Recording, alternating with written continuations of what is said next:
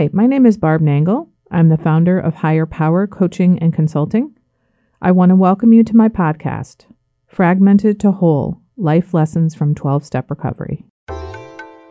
This is episode sixty-three, Reading People's Minds Doesn't Work. When I was first in recovery, I did the twelve steps with three other women using a twelve-step workbook in my main program. And we did it that way because there were no sponsors in the area. And one of the insights that we gained in working together as a group is that we realized we had all been expecting other people to read our minds our whole lives, at least subconsciously. When we started t- talking about it in retrospect, I could see that it was true. One of the things that we concluded as a group was that the reason we wanted other people to read our minds was because we thought that was how it worked, at least, again, subconsciously. In other words, we'd been reading people's minds our entire lives, or I should say, trying to read other people's minds our entire lives. So why weren't they reading our minds? Now, let's forget about the fact that we were not correct in reading other people's minds. You know, that obviously didn't matter. But again, I think this was all not in our consciousness. So what is the meaning of all of this? It starts with being brought up in a pretty dysfunctional family, which is probably the case for most people in recovery. There are certain, quote, rules under which dysfunctional families operate, and these include don't talk, don't trust, don't feel, and don't remember. In this case, regarding reading other people's minds, the rule we're sticking by is the don't talk rule.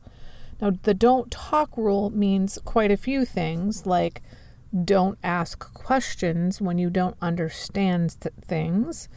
I internalized that as meaning that I had to have an answer for everything, and saying I don't know was not an option. It also means don't talk about certain kinds of things, typically pretty important things like spirituality, feelings, finances, how to take care of yourself and be a grown-up, those sorts of things. So I internalized this notion that it's not okay to ask questions. It's not okay to seek clarity. When you see your family saying, or hear your family saying one thing but doing another, don't ask questions. When you have no idea what's going on around you, don't ask questions. There was just some understanding that I had to live like that. I was not allowed to ask questions like, what did it mean when he said that? Or why are we going there? I thought you said we weren't going there, and that sort of thing. Part of my recovery has included me being restored to clarity, which I talked about in episode thirty-three, if you want to hear more about it. I didn't understand that I had a lack of clarity about a lot of things in my life until I got into recovery, and I got lots of clarity.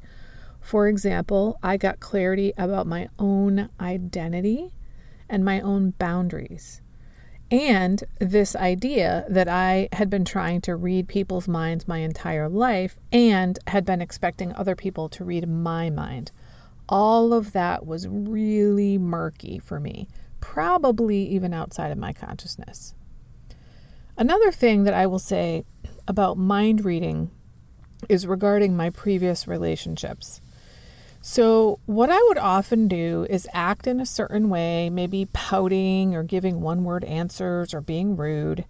And I would want my partner, and maybe sometimes even my friends, to know what was going on with me. When they'd ask me if I was okay, I would say, I'm fine. And they'd say, are you sure? And I would say, yeah, I'm fine. I didn't mean it.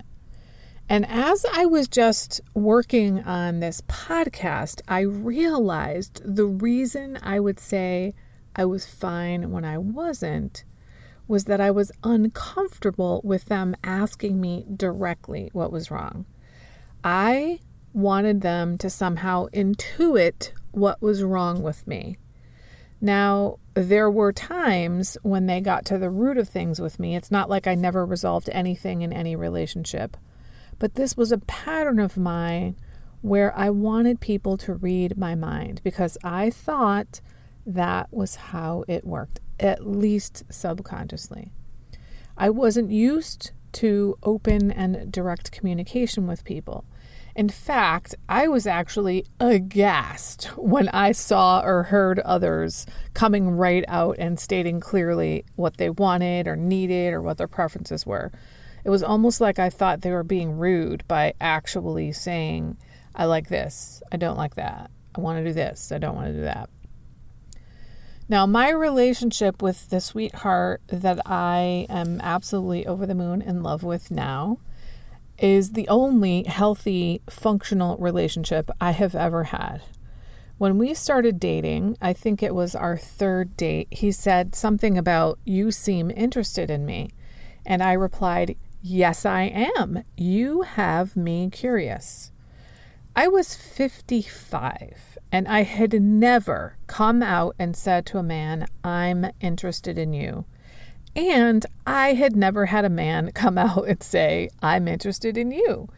That was just not my experience. You just didn't talk about such things. And this includes people that I met on dating sites where it was really clear the reason we're coming together is for the purpose of dating.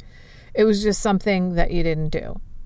So I'm here to tell you that if you recognize yourself in what I'm saying here, and you realize you've been trying to read other people's minds, and you've been holding people accountable for being able to read your mind, that is not how it works.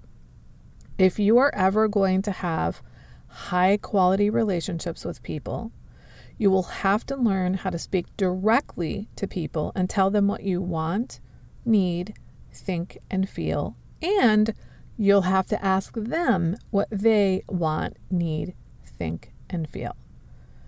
The ability to communicate directly like that does not come from just the snap of the fingers. It was something that took me lots of practice over time. Occasionally, it's still difficult for me, but most of the time it's pretty easy because I know the cost of not communicating directly. My life is infinitely better now than it was before I was in recovery. I really enjoy relaxing into my life and not feeling under pressure all the time or stressed out or playing games in my head about what am I going to say and how am I going to say it and what do they want and all that sort of thing. So I choose to communicate directly with people because I like living happy, joyous, and free. And I hope you'll choose that too. If you really need some help in learning how to directly communicate with other people, I just might be able to help you. So feel free to go to barb chat dot net and set up a twenty minute free consultation with me to see if I can be of any assistance to you in learning how to communicate directly. I hope that hearing this has helped bring you some clarity and that you'll stop trying to read other people's minds because that's not how it works. That's it for today. If you like what you've heard here, then you just might be interested in private coaching with me. If that sounds like you, head on over to my website, which is higher power coaching and consulting dot com, and click on the contact menu. I'd be happy to schedule a consultation with you to help you make lasting changes in your life, like I've made deep, lasting changes in my life. My ideal client is someone who is ripe for change, but I'll coach anyone who wants to be happy, joyous, and free. So if that's you, shoot me an email. I'd love to hear from you. Thanks for listening. Be sure to like and subscribe so you can be sure to get future episodes of my podcast. Thanks again.